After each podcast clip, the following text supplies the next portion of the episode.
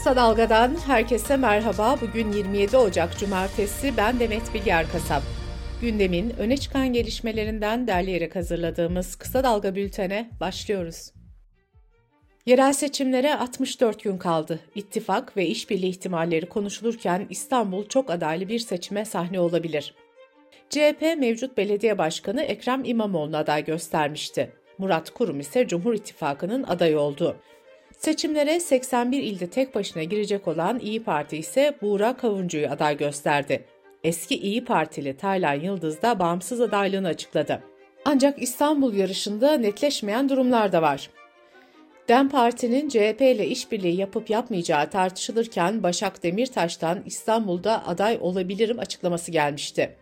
DEM Parti sözcüsü Ayşegül Doğan, partisi tarafından yapılan halk oylamalarının tamamlandığını ve 29 Ocak'ta Diyarbakır'da adayların tanıtılacağını açıkladı.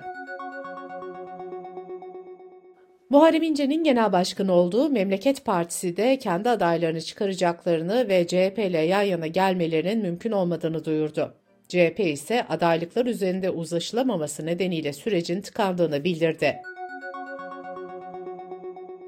Saadet Partisi de İstanbul için Erol Aydın'ı açıklayacak. Gelecek Partisi de Aydın'ı destekleyecek. İstanbul seçimleri Cumhur İttifakı için de kritik. Yeniden Refah Partisi'nin Murat Kurum'u destekleyeceği öne sürülmüştü. Ancak parti bunu resmen yalanladı. Yeniden Refah Partisi ile AK Parti'nin görüşmeleri de sürüyor. Gazeteci Can Ataklı hakkında halkı kim ve düşmanlığa tahrik ve aşağılama suçundan başlatılan soruşturma tamamlandı. Gazeteci hakkında bir yıldan 3 yıla kadar hapis cezası istemiyle iddianame düzenlendi. Yargıtay eşinin görüşünü almadan arabayı satan kocayı kusurlu bularak boşanma sebebi saydı. Hürriyet'in haberine göre hukukçular bir erkeğin eşine haber vermeden arabayı satmasının ekonomik şiddet kapsamına girdiğini söyledi. Zonguldak'ta Sosyal Yardımlaşma ve Dayanışma Vakfı tarafından dağıtılan kömür taş çıktı. Valilik tarafından yapılan incelemeden sonra ihtiyaç sahibi 70 haneye tekrar kömür verildi. Boğaziçi Üniversitesi Kandilli Rasathanesi Marmara ve çevresine 20 tsunami gözlem ve erken uyarı istasyonu kurulacağını açıkladı. İstanbul'da kurak geçen yaz aylarının ardından %20'nin altına kadar inen baraj doluluk oranları yağışlarla birlikte %64'ü aştı. Kısa Dalga Bülten'de sırada ekonomi haberleri var. Yeni yılla birlikte başlayan zam furyası devam ediyor. Show TV'de yayınlanan habere göre zincir marketlerde 700 aşkın üründe bir gecede etiketler değişti. 150 liraya satılan bir yoğurt 220 lira oldu. 950 gramlık tereyağı 352 liradan 418 liraya çıktı. Yani tek seferde 60 lira zam yapıldı. Rekabet Kurulu beyaz et sektöründe faaliyet gösteren 10 firma hakkında soruşturma açtı. Firmalar fiyatları yeniden belirlemek ve rekabet koşullarını ihlal etmekle suçlanıyor. SGK ve Bağkur emeklilerine %49.25'lik zam meclisten geçti. En düşük emekli aylığı Ocak ayından itibaren uygulanmak üzere 7500 liradan 10.000 liraya yükseltildi. CHP Grup Başkan Vekili Ali Mahir Başarır emeklilere yönelik düzenlemenin yetersiz olduğunu söyledi. CHP'li vekiller ise iktidarın emeklilere yönelik politikasını kürsüde alkışlarla protesto etti. Gümrük vergisi ayçiçeği tohumunda %27'den %12'ye, ham ayçiçek yağında %36'dan %22'ye indirildi. Merkez Bankası'nın net rezervlerindeki gerileme dördüncü haftada da devam etti. Rezervler geçen hafta 5.8 milyar dolar daha azaldı ve 23.65 milyar dolara indi. Avrupa Merkez Bankası yeni yılın ilk para politikası toplantısında faiz artırımına gitmedi ve politika faizini %4,5'ta tuttu. 43 yıllık geçmişiyle Türkiye'nin ilk ekonomi gazetesi olan Dünya Gazetesi'nin satış süreci tamamlandı. Didem Demirkent imtiyaz sahipliğini Umut Güner'e devretti. Almanya'da çalışanların hastalık nedeniyle işe gidemediği gün sayısı 2023 yılında rekor kırdı. Sigorta şirketlerinin raporlarında bu durumun Alman ekonomisini resesyona sürüklediği savunuldu. Dış politika ve dünyadan gelişmelerle bültenimize devam ediyoruz. İsveç'in NATO'ya katılım protokolü Cumhurbaşkanı Erdoğan'ın imzasıyla resmi gazetede yayınlanarak yürürlüğe girdi. Gözler Washington-Ankara hattında işleyecek sürece çevrildi. ABD Başkanı Joe Biden, kongre üyelerine mektup yazarak 20 milyar dolarlık F-16 satış anlaşmasını onaylamalarını istemişti.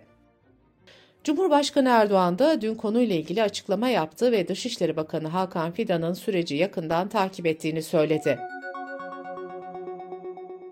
İsrail'in 7 Ekim'den bu yana Gazze'de sürdürdüğü saldırılarda öldürülen Filistinli sayısı 25.900'e yükseldi.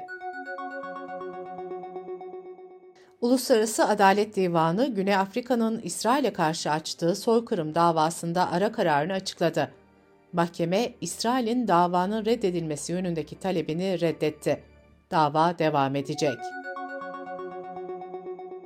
Amerika ve İngiltere, Kızıldeniz'deki saldırıları nedeniyle Yemen'deki Husilerin dört askeri liderine ortak yaptırım kararı aldı. ABD Ulusal Güvenlik Arşivi tarafından gizliliği kaldırılan bir belgede eski Rusya Devlet Başkanı Boris Yeltsin'in 1994 yılında NATO'ya katılmak istediği ortaya çıktı. İtalya ile Arnavutluk arasındaki göç anlaşması İtalya'da Temsilciler Meclisi'nde onaylandı. Buna göre Arnavutluk'ta göçmenler için iki kabul merkezi kurulacak. Düzensiz göçmenlerin iltica başvuruları buralarda incelenecek. Merkezler İtalya tarafından yönetilecek ve Arnavutluk tarafından denetlenecek. Çekya Senatosu kadına yönelik şiddetle mücadeleyi öngören İstanbul Sözleşmesi'ni onaylamadı. Ülkenin Avrupa İşleri Bakanı bu durumu uluslararası bir rezalet olarak nitelendirdi. Cinayet suçundan ölüm cezasına mahkum edilen Kenny Smith, Amerika'nın Alabama eyaletinde nitrojen gazıyla zehirlenerek idam edildi. Smith bu yolla infaz edilen ilk idam mahkumu oldu. Son sözü sorulan Smith, Alabama insanlığın bir adım geriye gitmesine neden oldu dedi. İnsan hakları savunucuları bu yöntemin işkence anlamına geldiğini belirterek karşı çıkıyordu.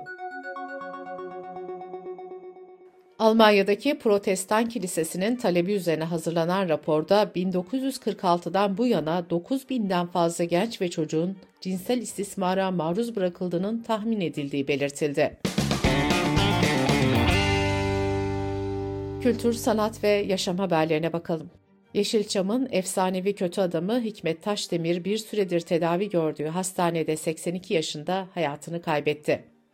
Siyah deri eldivenleri, füme pardösüsü ve güneş gözlükleriyle hafızalarda yer edinen oyuncu 130'dan fazla filmde oynamıştı. Sinema salonlarında bu hafta 8 film vizyona girdi. Cem Karaca'nın Gözyaşları, Haydi Tut Elimi ve Şeytan Bir gösterime giren yerli filmler oldu. Avatar Son Hava Bükücü çizgi filmi diziye uyarlandı. Emmy ödüllü animasyondan uyarlanan dizi 22 Şubat'ta Netflix'te yayınlanacak.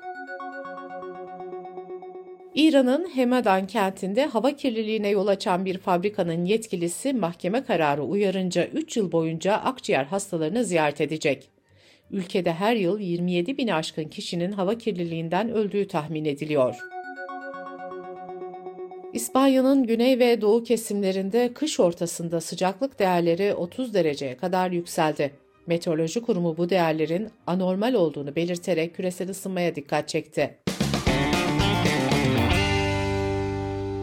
Bültenimizi kısa dalgadan bir öneriyle bitiriyoruz. Özgür Gürbüz'ün hazırlayıp sunduğu Kömür ve Ötesi programına konuk olan Buğday Derneği Strateji Kurulu üyesi Oya Ayman, sağlıklı gıda ve iklim ilişkisini anlatıyor. Kömür ve Ötesi'ni kısa dalga.net adresimizden ve podcast platformlarından dinleyebilirsiniz.